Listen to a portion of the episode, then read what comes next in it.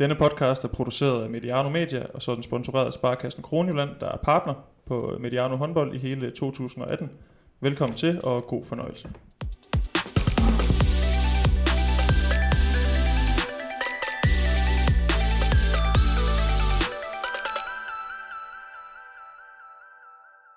Du lytter til en podcast fra Mediano håndbold. Mit navn er Emil Halkier. Velkommen til. I dag skal vi beskæftige os med noget, hvor jeg med statsgaranti bliver meget klogere, når jeg har forladt studiet om en times tid. Vi skal nemlig beskæftige os med, med håndboldhistorie. Og Jacob Gren, jeg ved, at du har det på samme måde. Du øh, bliver formentlig også klogere efter den time, vi skal i gang med nu. Ja, det gør jeg helt sikkert. Jeg glæder mig til bare at, at lytte mig tilbage og, og lære. Har du taget notesblokken med, så du lige kan få skrevet lidt ned? Ej, jeg husker som en elefant, det ved Nå, men øh, til at tage os to i hånden og ligesom øh, føre os trygt igennem øh, udsendelsen, så har vi fået besøg af dig, Thomas Ladegaard, forfatter og håndboldhistoriker, har jeg været så fræk at kalde dig. Mm. Øh, velkommen til Mediano håndbold. Tak, det er en fornøjelse. Vi er, vi er jo glædet os, Jacob. Det, det er ja. jo ikke nogen hemmelighed, at uh, Thomas' navn det har jo stået på vores, uh, på vores dosmerseddel i lang tid. Det var den første.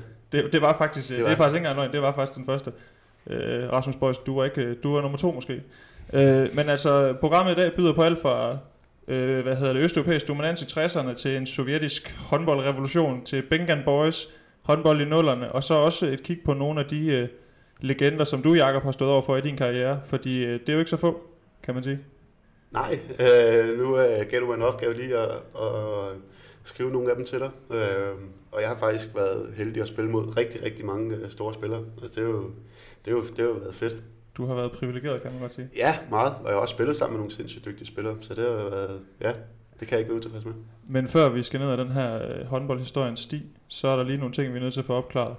Fordi, Thomas, hvorfor bruger du så meget tid på håndboldhistorie? Jeg tror først og fremmest så er det jo fordi, jeg, jeg synes, der er så mange gode historier, når man dykker ned i håndboldhistorien. Måske er det startet med den der sådan uh, interesse for, hvor, altså den sport, vi elsker, hvor, hvor kommer den egentlig fra? Hvad, uh, hvorfor ser spillet ud, som det gør nu? Så man bare prøver at forstå det. Men lige snart man begynder at dykke ned i det, så synes jeg, det vrimler frem med gode uh, historier, som både fortæller noget om den sport, vi elsker, men måske også fortæller noget om den sådan... Uh, det omgivende samfund, som sporten har været en del af. Så, så det er simpelthen fordi, der er så meget begejstring og glæde at hente i historien. Og du har jo skrevet flere bøger, blandt andet en om, om bolsjedrengene og de jernhårde ladies, som vi ja. jo kaldte dem dengang, og så er du pt. i gang med at, at lægge sidste hånd på en, på en bog, der udkommer her senere på året, om, om håndboldens legender. Øh, den her bog, kan du bare lige kort sådan give et ris hvad, hvad kommer den til at handle om? Altså, hvad skal man forvente sig af den? Man skal forvente at høre nogle gode historier om de sådan, personligheder, der har formet sportens historie. Der er i alt øh, 75 legender, jeg har øh, valgt ud. Og det er også et forsøg på at give vores sport lidt af det, som jeg synes andre idrætsgrene eller sportsgrene har. For eksempel cykelsporten, som, øh, hvor det er helt naturligt at tale om Anke Thiel og Fausto Coppi og øh, Eddie Merckx. Altså man kan jo ikke høre en, en Tour de France eller se en Tour de France etape uden at Eddie Merckx' navn bliver nævnt. Og sådan er det ikke helt i vores sport. Og man kan sige, det, det jeg prøver med, med bogen der, som kommer i efteråret, det er jo at, simpelthen at give lidt af det samme til vores sport. Altså at det bliver lidt mere naturligt at tale om, hvad lavede jugoslaverne i 70'erne eller sådan noget. Så det ikke bliver opfattet som noget, der er nørdet, men som noget, der er en del af vores sportsfortælling. Ja, hvad tror du, man kan bruge? Øh, altså, kan man bruge håndboldhistorien til noget, når man sådan sidder i dag og, og, og ser det spil, som vi spiller i dag? Altså, kan man, kan man bruge det til noget, tænker du? Ja, det tror jeg da, det tror jeg da helt bestemt. Øh, og hele den her historiefortælling tror jeg også er, er, er vigtigt for det første. Og øh, det er jo altid spændende at, at vide, hvor at for eksempel et, øh, hvor startede det her 3-2-1-forsvar hen, øh, som jo har været ret revolutionerende på et, øh, på et tidspunkt. Øh, men jeg tror også, øh, man kan bruge det, bruge det fremadrettet, måske begynde at kigge Altså, man laver jo tit af historien, ikke? det ved Thomas sikkert meget om, men jeg gør. Men også, hvis man skal prøve at kigge sådan lidt, hvad, hvad kommer der til at ske de næste 10-15 år? Øh, det, det, det kan man måske også bruge det til at være lidt på forkant der. Men kan man også, Thomas, ligesom, hvad skal man sige, kan, kan historien også være med til at forny den måde, som vi tænker og ser håndbold i dag? Altså kan man godt bruge historien til også at revolutionere øh, nutidens håndbold?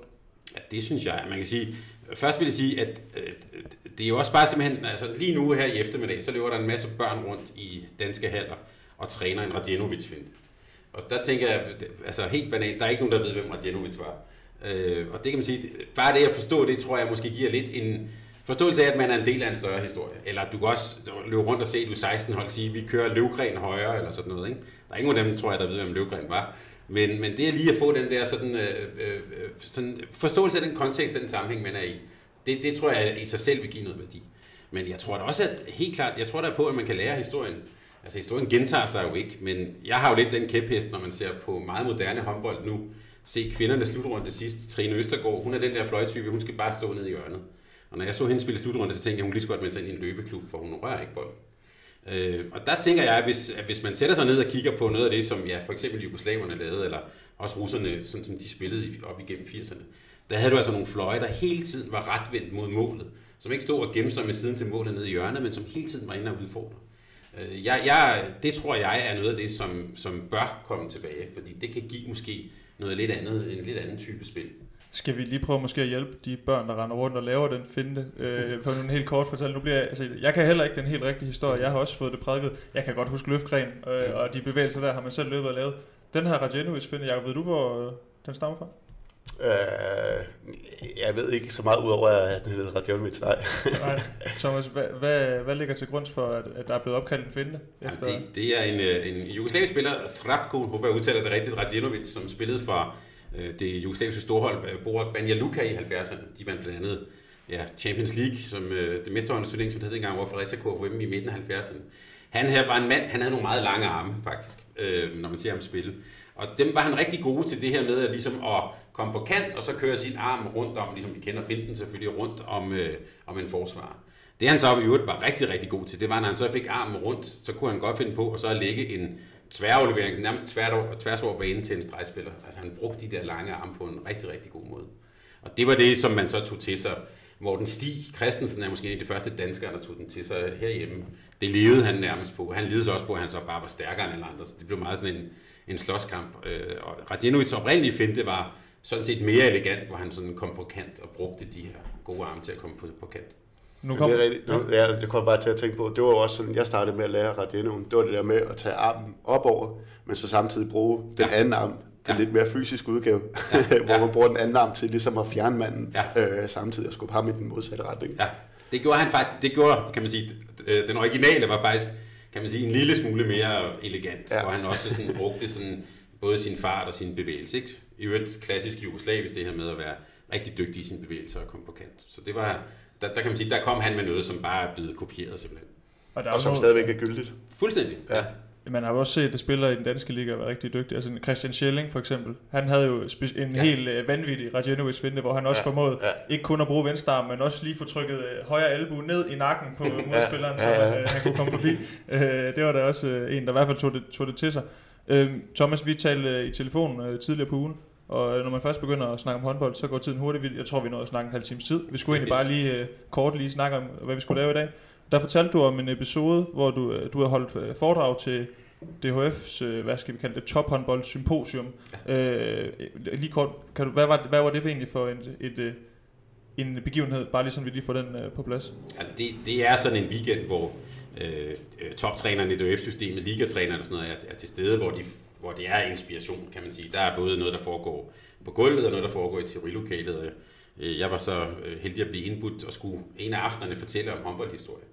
Øhm, og det var, øh, det, det var skægt. jeg havde forberedt mig, og der var også faktisk en lille paneldebat bagefter, hvor blandt andet Allan Heine var med, Viborgs træner. Og der sagde han, synes jeg, meget fint, han sagde, alt fra før 90, der var han helt væk. Og han sagde også det der med, at det gik op for ham, at han jo faktisk kendte både øh, cykelsportens og, og fodboldens historie meget bedre, end han kendte sin egen sportshistorie. Og det synes jeg var, sådan set var meget sigende. Han er jo på alle måder et sympatisk menneske og er meget engageret i håndboldsporten. Men det fortæller også noget om, at det på den måde fylder det ikke så meget. Øh, så jeg håber, han gik øh, glad og oplyst derfra. Ja, det er også, det. men jeg tænker også, Thomas, altså, tror du det er en generel ting, at håndboldhistorien ikke på samme måde er en, en del opdragelsen inden for de her 40 gange 20 meter, vi har boldet os på? Altså, er det ikke noget, vi har taget til os i samme grad som, som cykelsporten, altså sådan generelt set? Nej, det, det, det er det ikke, og man kan sige, den, den gode variant af det, det er, at vi er måske også, for det første er vi jo en, måske en lidt mindre sport, det må vi jo desværre erkende, øh, og så tror jeg også, at vi er en, måske en lidt usentimental sport, altså det, så, så er vi så er vi videre, der kommer altid en ny sæson, og der er nye transfervinduer, og, og så er vi bare videre. Øh, der, der hylder vi ikke sådan øh, heltene på den måde. Det synes jeg jo er lidt ærgerligt, fordi jeg tror også, det vil give vores sport yderligere værdi, at man har den der historik med, ligesom man har i nogle af de andre sportsgrene. Er du enig, Jacob? Altså, er vi for dårlige til at hylde de store præstationer? Ja, jamen, ja, ja, jeg er helt på linje med, at, øh, at man, øh, man, man hylder ikke heltene. Altså, jeg har også haft et helt liv i håndbold, øh, og jeg, jeg, jeg, jeg kender umiddelbart kun de navne, som jeg selv har, har set, og, og som jeg har spillet mod og spillet i samme, hvad skal man sige, æra, men i hvert fald periode øh, som. Altså, man skal ikke, jeg skal ikke mange år øh, tilbage, før jeg, før jeg også er helt væk. Altså, Radjenovic aner, aner jeg heller ikke, er. Øh, Kasakiewicz kender jeg også kun mm. af navn. Øh, jeg, jeg, jeg aner reelt ikke, hvem han er. Øh, så han har helt sikkert en pointe, og jeg, jeg er fuldstændig på lige med Thomas. Jeg tror også, det kan tilføre hele sporten mere værdi, og ja, give noget, altså, ja, man fortælle nogle bedre historier. Altså man kan, jeg kan give et eksempel her i, da sæsonen sluttede, der blev kåret man jo årets mål i både kvinde- og herreligaen. Og der er det fantastiske mål, som, øh, som den unge her Møller scorede der mod, mod Aarhus. Øh, sådan en flyvekringle. Mm. Øh, altså der, der sidder jeg og tænker, at det er jo helt, altså det er jo lavet af mytologisk stof. Han laver den der kringle 150 meter fra, hvor øh, Mogens Olsen lå og lavede dem i Aarhus. Det ved jeg godt, der er vi tilbage i 50'erne og 60'erne. Men det, jeg synes, det var, altså, symbolikken var enorm, hvis man nu kendte Mogens Olsen. Ja. Men hvis man havde sagt det, så havde folk sagt, hvad fanden var han? Altså, øh, det havde, det havde virket, og så er det, når man siger, at det er nørdet at vide det, ikke? Men hvis det havde været, prøv at tænke, hvis det havde været amerikansk baseball eller basketball, Præcis. som man går op i, er du trods, at de var gået amok, ja. fordi det, der var så meget symbolik i det der mål, lige præcis, at han lavede det i Aarhus simpelthen. Ja. Og det ved jeg også, og så kunne man have taget Kim G. Jacobsen med som ja. et øh, stop ja. på vejen også. Ja. Og du ser jo også meget basket, Jacob. Du har vel også lagt mærke til, at øh, hvis der er noget, de kan i amerikansk sport, udover at være gode til det statistikker, kan. Så er det jo også at hylde øh, de store præstationer. Altså det her med at at sætte øh, to klip, et nutidigt klip og et øh, legendeklip mm. over for hinanden, for ligesom at sammenligne, som man kunne have gjort i den her mm. situation. Mm. Ja. Altså, øh, hvorfor, hvorfor, altså, er det ikke bare fedt, at man gør det der, om hvorfor gør vi det egentlig ikke herhjemme, tror du? Ja, det, altså, det, det ved jeg virkelig ikke. Øh, jeg tror også, øh, ligesom mig, at jeg, jeg tror ikke, folk er, er, er klar over det og kender historien, øh, så, så indgår det på samme måde. Og det øh, er heller ikke sikkert, at dem, der sidder og producerer og, og videreformidler hele øh, vores sport, at det er jo heller ikke sikkert, at de har, øh, de har bevidsthed om hele den her historie. Men så lad os lige påtage os den opgave med Mogens Olsen, mm. Thomas. Ja. Hvem var det? Ja, Mogens Olsen er jo for mig en af de absolut største spillere i dansk håndboldhistorie, uden en hver tvivl. Og jeg, altså, han er jo, for det første er han jo den, der er blevet topscorer i Danmarks turneringen flest gange. Han er blevet topscorer ni gange. Han er først og fremmest kendt for at lave de her kringleskud, som man jo heldigvis stadigvæk ser. Øh, og kunne også lave dem som sådan nogle øh, flyvekringler der. Og alle vidste, at han lavede dem, og alligevel så fik han øh, tonset boldene rundt om. Han, I 1958, da der var øh, VM, der blev han VM-topscorer. Der scorede han næsten 40% af Danmarks mål. Øh, og han, han scorede så mange mål. Han scorede cirka 7,7 mål per kamp i 1958, hvor der var jo altså ja, væsentligt færre skud. og det er næsten lige så mange som Lazarov, han øh, scorede som VM-topscorer i 17. Altså et fænomen af en håndboldspiller, der tonsede bold ind, og som jo øh, virkelig i, der i 50'erne, starten af 60'erne fik rigtig, rigtig mange børn til at spille håndbold. Øh, I øvrigt en, en person som et klassisk dansk foreningsmenneske, der var i Aarhus KFM, hvor han i øvrigt også trænede ungdomshold og var fra tidlig morgen til sen aften. Et, et virkelig fænomen i dansk håndbold. Og det viser måske meget godt nogle af de udfordringer, vi har i håndboldsporten, at jeg bare sidder, nu ved jeg godt, jeg kun er 25, og ikke aner, hvem han er. Jeg, ja, jamen, er, er, er og jeg, har, jeg har det på samme måde. Jeg sidder faktisk også lidt dårligt som vidtighed. Jamen, er det, er det ikke rigtigt? Man kan godt sidde sådan lidt, når Thomas sidder og fortæller om en mand, der har været topscorer ni gange i den mm. danske liga, at man ikke aner, hvem han er. Jo, jo, og endnu mere det snit, som han har holdt dengang, Jamen, det, er jo, det, er, det er jo helt vildt, fordi Lars har fandt score fem mange mål. Jamen, jeg må også, det er, det er næsten ligesom Gaia 15. Altså, jeg må sidde sådan og slå efter, kan det virkelig være rigtigt, men uh, det var der, der skal vi tænke på, der har været måske højst en tredjedel af, af, af, af angreb dengang, det gik jo væsentligt ja. langsomt ja, ja. og sådan noget. Så et, et, et fænomen simpelthen. Det er vildt. Ja. Det er, det er vildt. Men det er derfor, vi har inviteret dig ind, Thomas. Så, måske så, der er nogle YouTube-klip af ham. Han må hjem og se. Ja, der, der, der findes lidt, men øh, okay. det, desværre, det er lidt svært at finde sådan en top 10 af hans scoringer og sådan.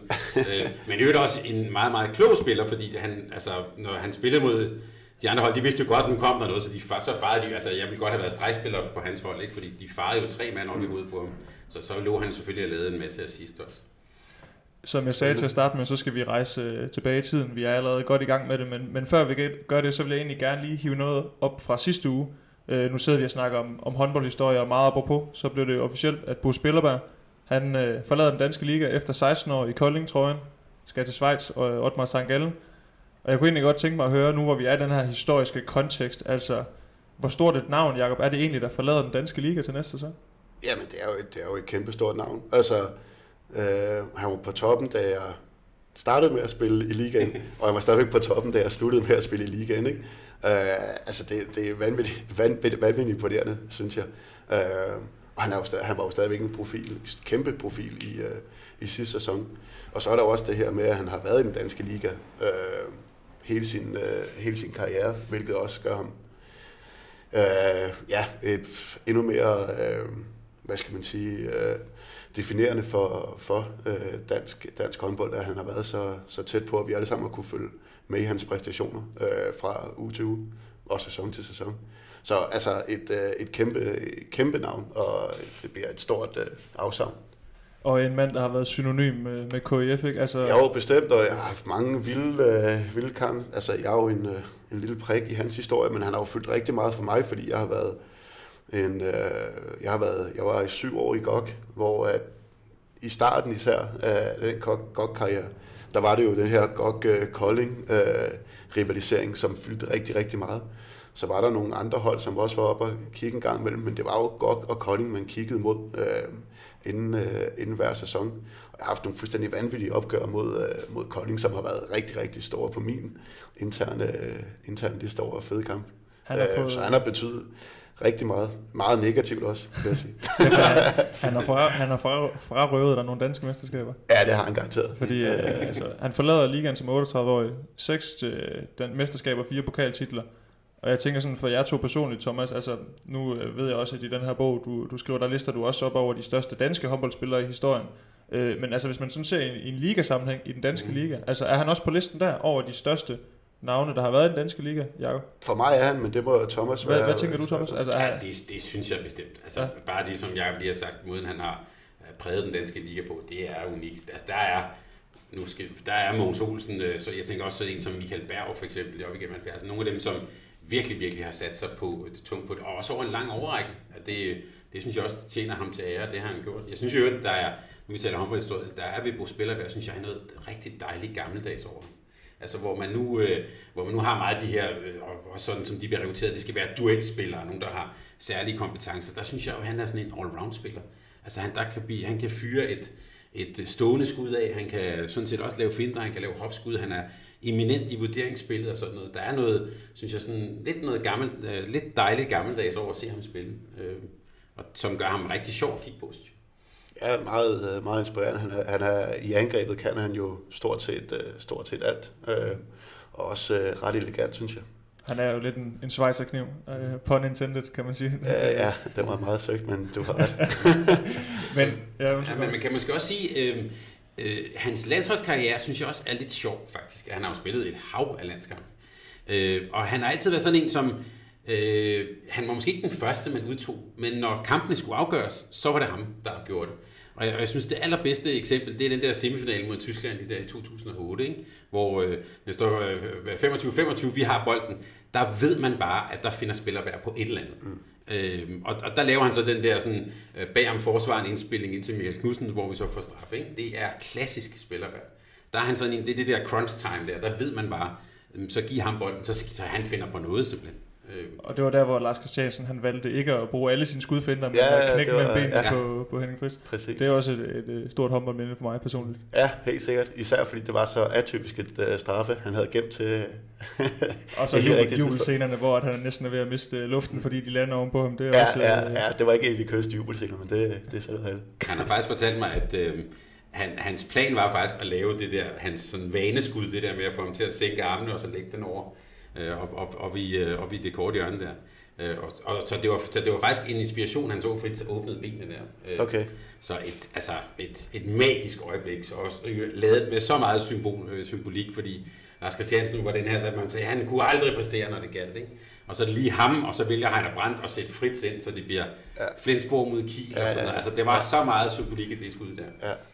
Men øh, som sagt, vi siger farvel til Bo Spillerberg, i hvert fald for nu, fordi øh, altså, den her 7 mod 6 regel, hvis den er, er kommet for at blive, så har han vel en 5-10-12 år tilbage i sin karriere, Jacob. Altså, han kan blive ved jo. Ja, ja, ah, må dog, må dog. Jeg håber da, Men kan ja, du... det ved jeg ikke, men altså jo, selvfølgelig hvis han stadigvæk har noget at byde på, men jeg synes, det, har været, det, jeg synes, det er et fint og flot punkt, som han har sat for sin danske karriere nu her. Jeg synes bare, det er lidt interessant, fordi så sad jeg her for uh, halvanden uges tid siden i Skjern og snakkede med Morten Vium, som tog til udlandet som 24-årig. Vi har siddet og snakket med en Kasper Søndergaard, som ikke gjorde det, men også havde, havde tilbudene. Altså, kan du, kan du godt forstå, det er, lidt, det er lidt atypisk at gøre det så sent, tænker jeg, kan du godt forstå, at han gør det? Øh, yes, både og. Jeg kan slet ikke forstå, at han kan holde til det, vil jeg Nej. sige først og fremmest. Men, øh, men øh, ja, det kan, det kan jeg da godt forstå også. Hvad, hvad, jeg tror ikke, han har haft lyst til at skifte til nogen, igen i forlængelse af den her flotte Kolding, især og FIF-karriere, han har haft i Danmark. Hvem skulle han skifte til i Danmark? Og altså, jeg synes, det, jeg synes, det er en fornuftig beslutning, umiddelbart. Øh, og også noget at opleve lidt, og så tror jeg også, han skal være, skal være træner nede, ikke? Øh, og få noget, få noget erfaring og ligesom køre det videre på den måde. Jeg synes, det giver, jeg synes, det giver god mening. Og ned at være dommervejleder også, synes ja. jeg. jeg så, ja, det gør ja. Så, ja. ja. Der sidder det er de sikkert også brug for det. ja, der sidder sikkert nogle dommer herhjemme og tænker, pyha, så, så er der det brok få hjælp fra? Ja, der har han været dygtig. Jamen, så kommer Thomas Mogensen hjem fra Flensborg og tænker, han kan vel også godt. Ja, det kan være. Nå, ja, vi, øh, nu gør vi det. Vi hopper ind i tidsmaskinen. Ja, lad os gøre Har du spidset blyanten og fået noget notesblok frem? Ja. Øh, fordi øh, når man sådan skal forstå den her øh, håndboldhistorie, Thomas, så ved jeg, at du har arbejdet med, eller du har holdt foredrag ud fra Klaas Helgrens idé om det her med, nu skal jeg passe på at sige det rigtigt, mm. temporære hegemonier. Øh, og inden vi fuldstændig taber alle lytter, mm. øh, er du simpelthen nødt til at forklare os to ting. Et, Klaas Helgren, mm. hvem er han? Og to, hvad går de her idéer ud på? Ja, først, øh, Klaas Helgren, det er, det, er, det er en svensk målmandslegende. Han er nærmest en grundlæggeren af den her svenske målmandsskole. Øh, stor spiller op igennem 80'erne. Øh, og nu er tv-kommentator på TV4, det har han været en menneskealder nærmest. Øh, og han, han, øh, han har sådan introduceret det der begreb temporære hegemonier, men øh, det, det er jo sådan lidt højpandet akademisk. Man kan også bare sige det på en anden måde. Hvis man kigger på håndboldhistorien, så har den udviklet sig sådan evolutionært. Det vil sige, at der har været nogle lande, nogle hold, der har fundet på noget, så har de i en periode haft et overtag. Og så er det så, kan man sige, blevet kopieret af andre, ligesom vi har talt om Radjenovic-finten. Men så kan deres spillestil, måden at gribe an på, blevet kopieret af andre, og så har de andre så fundet på modtræk, som så har gjort, at spillet har udviklet sig. Og sådan, på den måde kan man faktisk godt se spillet. Det, og det tror jeg, man kan gøre, fordi håndbold også er et meget sådan, uh, taktisk spil. Så det vil sige, at når der er nogen, der finder på noget, så er der nogle andre, der er nødt til at finde et modtræk over for det. Og man kan sige, sådan, den, den, den, det første sådan rigtig store sådan, øh, hegemoni eller dominans, det fik uh, rumænerne i 60'erne. Og det var en, uh, de havde sådan, sådan et par, en ideolog, der hed uh, Kunst, som var sådan øh, øh, forsket også og lavede alle mulige idrætsøvelser. Øh, han var ligesom sådan chefideologen. Han tog også rundt i hele Europa og fortalte om, hvordan man skulle træne og sådan noget. De introducerede for det første det, vi kender nu som sådan noget presspil. Altså sådan, dengang kaldte man det sådan stempelbevægelser, stempelbevægelse, det at man stempler på, øh, var de det første, der gjorde. Og så er de det første, der introducerede det, man kalde sådan en rigtig godt 6-0-forsvar. Man taler om den rumænske mur, øh, og det var også en meget passende for den her kolde krig. Ikke? Det var store mennesker, som var pissesvære, de kunne ikke komme udenom dem simpelthen. Og så havde øh, øh, Germanisk Kunst, han havde et, dumt svin af en øh, lærling, som hed øh, Nicolau Nedef, som var sådan ham, der var træneren øh, på, på, øh, på banen. Og han, han skyde ingen midler for at vinde. Altså, hvis nogen, der skulle slå os ned, så blev de slået ned. Hvis nogen, der skulle have et rødt kort, så tog de et rødt kort. Han har vundet øh, fire gange VM på herresiden, og tre gange VM på kvindesiden. Han var på bænken altid. Øh, og drev rumænerne frem på det her tidspunkt. Det var også her, man fik det der begreb med den øh, sådan europæiske, eller østeuropæiske storskytte. De havde øh, en, der hed øh, Moser på venstre bak, og de havde måske den største skytte i historien, øh, George Gruja på højre bak. Han var sådan, han startede med håndbold meget sent, øh, spillede faktisk volleyball, og han tog noget af de der sådan hopmænd. Han var den første, der lavede sådan, det vi vil kende nu som et rigtigt hopskud simpelthen. Det introducerede han i 60'erne. Øh, og man sagde om ham, han fløj som en kondor. Når man ser ham nu, så kan man sige, det er lidt store bevægelser, ikke? Det er sådan en kryds, og så kommer han nærmest sådan flyvende ind over, ikke? Øh, men en øh, kæmpe stor skyld. Og da de havde op igennem 60'erne, var det dem, der dominerede. Så kan man sige, så skulle de andre jo finde på noget, en eller anden form for modtræk. Og det kom så primært fra, øh, fra Jugoslavien, som øh, ret beset gik til håndboldsporten på den måde. De var fløjtende ligeglade med, hvad de andre gjorde. De dyrkede det, som de var gode til. De havde faktisk også en chefideolog, en der hed Ivan Snøj, som også øh, underviste på universitetet. Øh, og hans lærling hed Vlado Stensel, som efter min mening er den største træner i håndboldhistorien. Øh, og det, det, det, kan man sige, det fik et afgørende vendepunkt ved OL i 72. Da håndbold kom på OL-programmet, så begyndte alle lande også at satse. Og på det tidspunkt, der var der ikke så mange slutrunder, så der kunne man godt gå og gemme på nogle ting. Og Stensel havde op til det her OL, havde han faktisk udviklet to helt nye forsvarssystemer. Det ene var noget, man kaldte Indianers. Det kan man sige, det er sådan en ret vild 5-1, hvor der ligger en op og, og jager som en indianer. Det er det, som Jackson Richardson senere hen perfektionerede, kan man sige. Og så havde de også øh, opfundet 3-2-1-forsvaret. Man har aldrig set før. Og det har han ligesom gået og gemt i lommen. Øh, og i den afgørende øh, kamp om at komme i finalen, der møder jugoslaverne så Rumænien. Øh, det er den øh, 8. September 72 i Olympiahalle. Det er en milepæl i håndboldhistorien. For der møder man kan sige, de skulle gøre noget mod de der, de der store rumæner. Og der spiller han så øh, Stensel. Udover at han var meget offensiv, så var han også sådan en, der hele tiden jagtede initiativ. Øh, og i den kamp, der skifter han forsvarssystem seks gange. Øh, og til sidst spiller han så det her 3-2-1-forsvar ud. Og der, der vinder han den sidste del af kampen 7-3. Øh, og når man ser sådan billederne der, så kan man godt se, de jubler, men det er også sådan en, Øh, det er også sådan en, øh, de kan godt se det her, det, nu har de, de har gjort noget stort, de har lavet et eller andet sådan, noget afgørende i håndboldhistorien. Øh, og de blev også olympiske mestre. Og den sådan jugoslaviske skole, de var meget gavmilde, kan man sige. De inviterede masser af folk på de her jugoslaviske håndboldskoler, og hvor folk valgfartede ned for at se, hvad, hvad er det, de laver, de her jugoslaver. Øh, og der var, kan man sige, der var de meget, sådan, meget rundhåndet. Og Stensel, han gik så videre og blev øh, verdensmester i 78, også med Vesttyskland, som foregik her i Danmark. En fuldstændig gal og genial træner, som øh, en af mine yndlingshistorier om ham, det var øh, VM-finalen i 78, der har han en, øh, der har han en spiller som øh, Jimmy Valke, som overhovedet ikke har spillet et sekund i hele VM-slutrunden. Og i anden halvleg øh, i finalen mod Sovjet, så sender han ham på banen lige pludselig. Øh, og han er inde i, tror jeg, 157 sekunder, øh, Jimmy Valke, og scorer tre mål og afgør kampen, og så hiver han ham ud igen.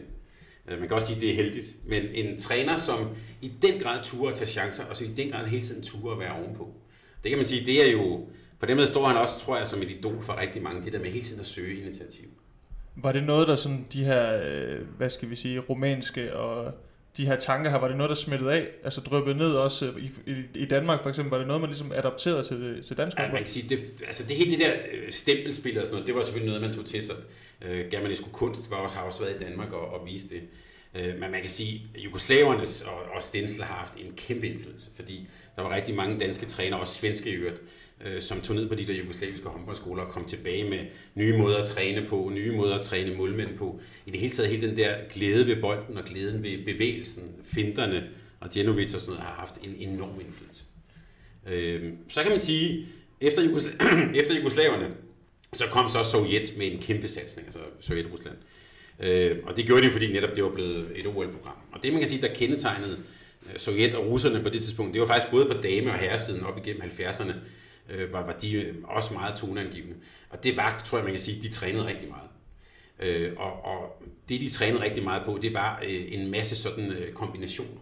Øh, at de kunne, de var, det her med at lave angrebsåbninger eller systemer eller sådan noget, kom rigtig meget derfra at have sådan nærmest 7-8 stationer, og en fløj, der lå derhen, og en screening der, og I kender jo også bare begrebet russerscreening, ikke? Det er jo det her med, at man skal stå et særligt sted og spille ud for nogle særlige øh, ting, og de trænede rigtig meget, det kunne man se, når de spillede. Øhm, og da jeg voksede op, der sagde vi altid, at det ikke noget betonhåndbold, de spillede derovre. Ikke? Men når jeg kigger på det nu, så synes jeg faktisk, det er noget af det er virkelig smukt. Altså, de havde også nogle meget, meget dygtige øh, fløje. Du nævnte Kasakevich, det er så lidt senere, men de havde faktisk en masse fløje, der kunne vildt mange ting med bolden. Øhm, og der kan man sige, på herresiden havde de en overhånd, på kvindesiden var de totalt dominerende. Øh, og det var via en, en træner, der hed Igor Tutskin i, i Kiev, som havde et meget lille spillermateriale, men de, de trænede intensivt, og hans hold, Kiev, har simpelthen vundet Champions League 12 gange. Det er helt, øh, helt fænomenalt. Jeg tænker, øh, nu, nu nævner vi det her med den her sovjetiske satsning også, men det her med, at, at håndboldsporten kommer på OL-programmet i 72. Ja. Altså, hvad, hvad betød det for håndboldsporten dengang? For jeg kunne forestille mig, at det gik fra at være, vi snakker også i dag om, at det måske godt kan være lidt en niche-sport, men dengang, altså inden det kom på et program, der må det virkelig have været en niche-sport. Altså, hvad betød det, at, at det ligesom kom til, til skue for, for hele verden lige pludselig? Jamen, det, altså, jamen det, altså det, det, det, betød, det betød vel egentlig to ting. For det første, der kom enormt meget opmærksomhed omkring sporten. Men det betød også, at der var nogle nationer, som satsede. Øh, fordi nu kan man her kan man hente nogle guldmedaljer. Øh, og derfor kan man også sige, at i det her til, øh, på det her tidspunkt ved den kolde krig, der var det jo noget, som, som, som øh, de østeuropæiske nationer kunne satse på. DDR kom også med en kæmpe satsning, ikke? hvor de samlede folk i det her, nærmest det her fængsel der i Hohenschönhausen i, i Berlin, ikke? og hvor, hvor det er jo blevet dokumenteret senere hen, at der har været udbredt øh, brug af doping og sådan noget. Det var, det var et sted, hvor man kunne hente nogle, øh, nogle, nogle sejre, nogle medaljer til, til arbejderstaten der, ikke? Det lyder helt vildt, ja. Ja, jeg har jo slået min... øh, Jeg har, jeg har bare gået i lyttermode. jeg, jeg sidder også og svømmer helt ind. Ja, ja, og ja, doping virkelig- også. Det er Altså, meget interessant. Så kan man sige, øh, øh, Danmark, hvis Danmark har haft noget, så har de haft en lille bitte øh, sådan hegemoni. De kunne i hvert fald noget helt særligt fra 78 til 82 via øh, Leif Mikkelsen, landstræneren der. Han var den første, man kan sige, allerede, vi gjorde det allerede i 67 med at optage smalfilm. Men Lars, Leif Mikkelsen var den første, der begyndte, der begyndte at bruge video aktivt som sådan et analy- analytisk redskab. Og dengang skal I forestille jer, der har jo haft man jo videobåndoptager, der var lige så store som de borer, vi sidder ved her. Ikke? Øh, men der har de jo altså, han havde et, opbygget et kæmpe videoarkiv. Hele den der analytiske tilgang er jo også meget dansk og skolelæreragtigt. Det er jo også lidt en skolelærersport, vi er i. Men det her med at være analytisk foran de andre, det var vi på det her tidspunkt. Og jeg tror også, når vi tænker på bolsjedrengene, specielt 82 VM, der tror jeg nok, vi må sige, at de overpræsterede. Og det gjorde de, fordi de simpelthen var øh, bedre klædt på analytisk, taktisk bedre indstillet. Øh, og i øvrigt var han jo så oplært jo, i den der stenselskole, ikke? så det der med at tage initiativ, ture over, overraske de andre og hele tiden være bedre. Vi havde også en målmand, Mogens Jeppesen, som mange vil huske, sådan lidt en Emil Nielsen-type, men som jo simpelthen blev klædt godt på med, Leif Mikkelsen kaldte det individual, og det her med, at han klippede en skytte ned til 12 klip. Sådan her skyder han. Og det var Mogens Jeppesen utrolig dygtig til at reagere på. Så der havde vi, og det er jo selvfølgelig noget, man, som de andre kan kopiere, det kom de også til, men i en kort periode, der havde vi sådan lidt en overhånd der. hvor, hvor, øh, hvor fandt man inspiration til det henne? Er det, var det i andre sportsgrene? Altså, var det noget, man brugte øh, andre steder? eller? Altså, så vidt jeg ved, at det simpelthen, det var, det, det var noget, han selv tog initiativ til, men, men allerede i 67, den danske træner, der Hans Jensen, han brugte smalfilm til, det var specielt til hans målmænd, at de kunne se, hvor, hvor de andre skød hen. Øh, så, så der kan man sige, det, der, der har Danmark haft, der har vi været foran faktisk, øh, i det, det lille smalle vindue der. Jakob, hvordan har du egentlig haft det med videoforberedelser i din karriere? Øhm, ja, altså helt personligt har jeg, jeg, jeg har altid synes det var lidt kedeligt, men, men det jeg kommer til at tænke på, det er, at vi, altså, vi sad jo også, øh, altså, nu er det så ikke lige så langt tilbage, men vi sad jo også med en VHS, og så Bent han satte en holdleder til at sidde og trykke play og stoppe på de der forskellige klip, mm. og når han ikke ramte, så for helvede også, de fem sekunder tilbage og sådan noget, ikke, det var noget værre råd, men altså nu her, nu har man jo meget bedre muligheder, og der er mange, rigtig, rigtig mange, der bruger det her sideline, hvor at du kan gå ned og, og kan gå ind og klippe eller finde klip, alle klippene på det specifikke system, og hvor stregspilleren står, og alle de her ting. Det har jo dannet skole for Ja. stort set øh, alle hold nu, ikke? Øh, hvordan man forbereder sig til kamp. Det er jo helt utænkeligt, øh, at målmanden ikke ved, hvordan øh, Vensterbakken har skudt de sidste to år for det hold, at de skal møde.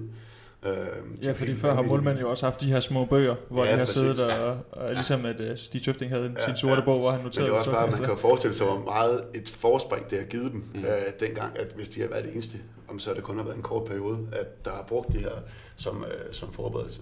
At Det kan også sige, at jeg tror, så du skal være glad for, at du ikke har været under Leif Mikkelsen, for Ja, ja, det det var lyder altså sådan uh, 3-4 timers seancer, Ja, øh, hvor, hvor det bare galt om ikke at sidde op for Sankus. Altså, det galt om, at han ikke skulle se, han faldt i søvn. Men der er også mange forskellige øh, skoler af det. Alle bruger det, men Mm. nogle ved jeg af erfaring også, nogle trænere tror jo ikke også på, at der er et maks for, hvor mange øh, Ja. ja. informationer, man kan, man kan huske og, og oplære. Ikke? Så det, jeg har været til to timers chancer, og jeg har også haft til nogle, hvor at det måske har kun været hver anden gang, at man har set video. Men man kan også bruge det på sig selv. Altså, Ja. hvad, er det, hvad, er det, hvad er det mine egne øh, tendenser er? Øh, hvad, hvad- hvad- hvordan, øh, hvordan, skyder jeg, hvordan skyder jeg selv i de her situationer? Øh, det tror jeg også, man kan, det har jeg i hvert fald selv brugt, brugt rigtig meget. Øh, fordi nogle gange så bliver der bare taget nogle automatvalg, når man lige bliver presset ud i en bestemt situation. Er der nogen, hvem af dine trænere har brugt meget video, og hvem brugte knap så meget? Uh, Ben brugte meget video, Ben Nygaard i, i GOG, han brugte, en, øh, han brugte en hel del. Øh, og også for meget kunne jeg se, øh, når, jeg, når jeg kiggede rundt. Der var, der var i hvert fald en tredjedel, der faldt lidt i søvn hver gang. Øh, Claus Broen bruger det også, men, men, men er meget mere selektiv i forhold til, hvornår han øh, benytter det. Der er også, altså jo mere video man bruger, jo mere fokus kommer der automatisk også over på modstanderen i forhold til, Mm. øh, hvad det er, man selv skal, hvad, hvad det er, man selv skal fokusere på.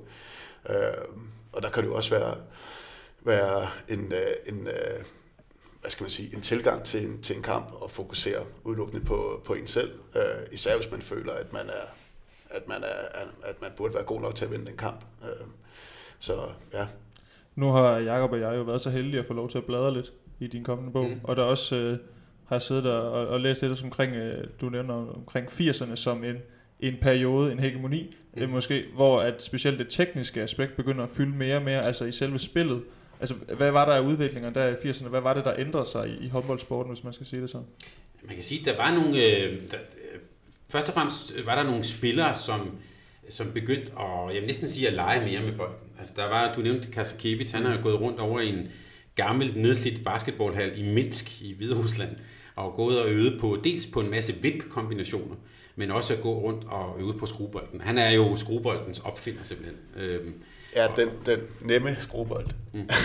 at det, er, ja, det er den der knaller. Jeg ved ikke, hvordan man skal forklare mm. det i sådan et uh, talemedie her, men, uh, men det er jo den der, uh, ja, den, uh, den lave skruebold. Ikke? Det er ikke overhånds... Uh... Det er ikke den, som man kender fra Nikolaj Jacobsen, der bliver, ja, der bliver afviklet. Ja, for højt ikke? Som ja, Gensheim også render rundt og laver nu. Ja, ja. Øhm, ja men men det, det, det skete faktisk ved... Første gang man så det, var ved UVM i 79, som i øvrigt var her i Danmark, hvor øh, Sovjetunionen kom med Kasakevich, øh, scorede 11 mål i finalen.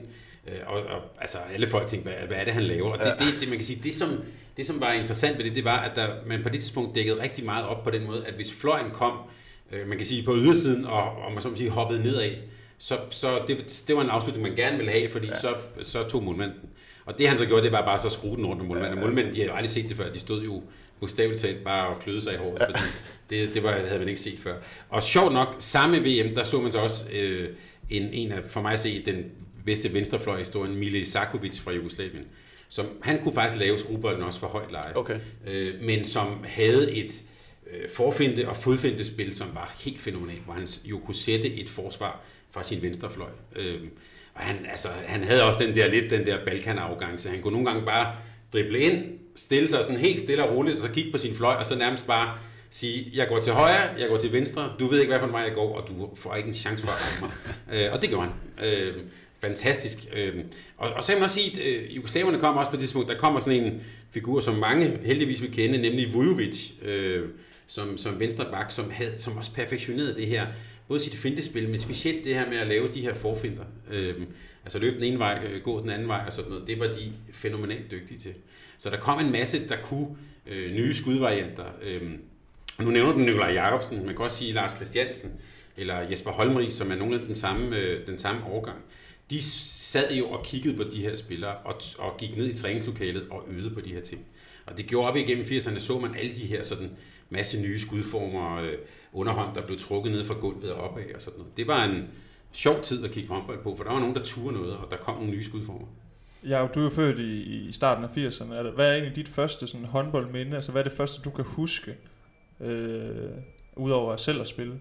Altså, der er to ting, jeg sådan lige tænker på. Det er det svenske landshold med Løvgren, Vislander øh, og dem der. Og så er det øh, især Nicolai Jacobsen, vil jeg sige. Øh, ham var jeg meget imponeret af. Øh, ja, hvornår fanden har han spillet? Det ved jeg ikke. Det må jo også have været det, ja, det er måske er, først op i... Jamen, jeg har mødt ham som ungdomsspiller, så han er 71, tror jeg. Ja, ja, øh. ja. men det var, i hvert fald, det var i hvert fald det første, jeg kan huske, hvor jeg sådan rigtig blev betaget af, af, af håndbold. Det var, det var stort set det var stort set i aften. Jeg kan faktisk også godt huske Erik Veje. Øh, men jeg, der kan jeg ikke huske så meget, hvordan han spillede og sådan noget. Jeg kan bare huske, at han var, han var, han var vild, og min far var vild med ham. og specielt Erik Veje er jo også sådan en, som de fleste på min alder kun husker som træneren. Mm. Og når jeg, han har været i Flensborg, så må han være en dygtig træner. Men Thomas han har jo Altså indtil Lars Christiansen slog hans rekorder og været den mest scorende på landsholdet. Ja. Også. Altså, ja. Han har jo bedrevet enormt meget og tog til Schweiz og scoret et hav af mål dernede også, mm. altså i, i Bundesligaen. Altså, kan, vi, kan du ikke prøve at sætte nogle ord på, hvad han har været som, som, altså, som aktiv? Altså, hvad var det, Erik Veje, han gjorde? Hvad var det, han kunne? Han var jo et, øh, hvis vi skal tegne linjen, var han jo faktisk med til det her UVM i 79 øh, for Danmark. Vi hørte med Bent Nygaard som træner. Ja, okay. øhm, men, men det, som Erik Veje kom med, det, som jeg synes stadigvæk han har, det, det taler ham stort til, er, det er, at han har den der nysgerrighed. Det der med hele tiden at finde på nye måder at træne på, finde på nye måder at spille på, øh, være nysgerrig på sit spil. Øh, han gik rendte rundt derude i Vallekilde Hørre ude på Vestjylland og trænede ned i sin kælder og fandt, kastede medicinbolde op af en væg og sådan noget. Den der enorme agerighed. Men da han spillede, der kom han med nogle afgørende ting. For først og fremmest så kom han med fart. Altså han, øh, han, han var virkelig det der, hvis man skal tale om det der med at modtage bolden i fart og bevæge sig inden du får bolden og sådan noget, det var han en mester i. Øh, men så turde han også at lave nogle ting. Jeg har set ham faktisk øh, som en lille dreng lave et hopskud, hvor han drejer sådan 360 grader rundt om sig selv og knalder den op i hjørnet. Øh, og det var ikke bare, altså ikke bare i sådan en showkamp, men sådan, det, var, det var sådan nogle ting, han lavede. Så spillede han jo i Helsingør, han kom til Helsingør efter det her UVM sammen med Jens Erik Røbstorff, for de to lå jo også og lavede alle mulige kombinationer. Det som mange kender som Helsingør, det, mm det kaldte vi Valle Ropper efter de to, ikke? men det er jo sådan, ligge og lave sådan nogle små øh, tomandsaftaler og, og være enormt opfindsom i sit spil. Nogle gange kan man så sige om ham, da han spillede, så gik det også lidt for stærkt. Altså der var nogle gange, hvor simpelthen bare, øh, hvad kan man sige, motoren op i hovedet brændte sammen, ikke? så gik det lidt for stærkt. Øh, og der skulle man måske have haft nogen, der hæver ham ud en gang imellem. Øh, der, og det kan man sige, der bliver det måske lidt for kreativt, lidt for, lidt for hektisk. Men når han var bedst, så var han øh, en fantastisk spiller. Og så vil jeg jo lige sige, nu vi han har chancen til det, så synes jeg, at han fik måske det de mest ærefulde exits for det danske landshold sammen med Michael Finger. De var jo med til at spille Danmark ned ved VM i 86. Og så blev de ved på landsholdet, indtil Danmark var oppe i A-gruppen igen ved VM i 93. Og der sidder de i et studie, og så siger de, man kan næsten se, at det sådan er et å, eller sådan en, en, en, et stort sår, de nu, nu der lå på, og så kunne de endelig holde op på landsholdet. Den, den sådan øh, ansvarsfølelse, den øh, synes jeg er virkelig ærefuld for de to. Jeg sidder stadig lige og skal samle kæben op efter det med den der 360'er, han havde lavet i en kamp. Det synes jeg... Ja. men, men det er jo også det, nu snakker vi om ham som spiller, det her med som træner, Jacob, at han tænker nyt. Jeg ved, han har ja. eksperimenteret i Aarhus med en, en Sebastian Henneberg, der fik uh, sådan en lille, en lille mikrofon i øret, eller sådan en lille, mm. så han kunne sidde ude på, på sidelinjen og nærmest fjernstyre ham med en walkie-talkie, fortælle ham, Sebastian, træk lidt til højre, træk lidt til venstre. Han er jo altså håndboldprofessoren et eller andet sted. Ja, han er meget innovativ, og han har også det her, øh, nu, nu kan jeg ikke huske, hvad det hedder, men han har brugt det her træning, ja, hvor du skal ud og, ja. og ramme dem, og nu hørte jeg også, hvis man lige skal gøre det, det kan vi godt, nu er det ikke os, der har produceret den, men, men, øh, men Peter Brygman lavede den her trænersnak mellem ham og Allan Kuhn, mm. øh, hvor nysgerrig og, og, og innovativ han er. Øh, jeg vil sige, det, det, det, det må være rigtig, rigtig spændende at spille under ham, og tilbage til den snak, vi havde med Kasper Søndergaard. Han var jo også han, var, det, det, han har også været rigtig, rigtig glad for at, at træne under ham. Og det er, jo, det er jo vildt, at han stadigvæk har den her nysgerrighed og, og viljen til at, at lære noget nyt og tilføre noget nyt til, til håndbolden. Det, det, det er virkelig spændende. Ham ville jeg gerne have haft for at spille under. Men også en sjov type, fordi det der med, at nu sagde jeg brændt sammen, også måske en, der har nogle gange har overtænkt det lidt. Det kan man så også sige om ham. Altså, der er sådan en, en kernesituation ved OL i 84, hvor vi spiller afgørende kamp mod Tyskland, hvor han skal skyde et straffe, hvor han så står over for sin holdkammerat for den tyske Bundesliga. Og så begynder der op i hans hoved det, at sige, om han plejer, han ved jo, at jeg plejer at skyde der.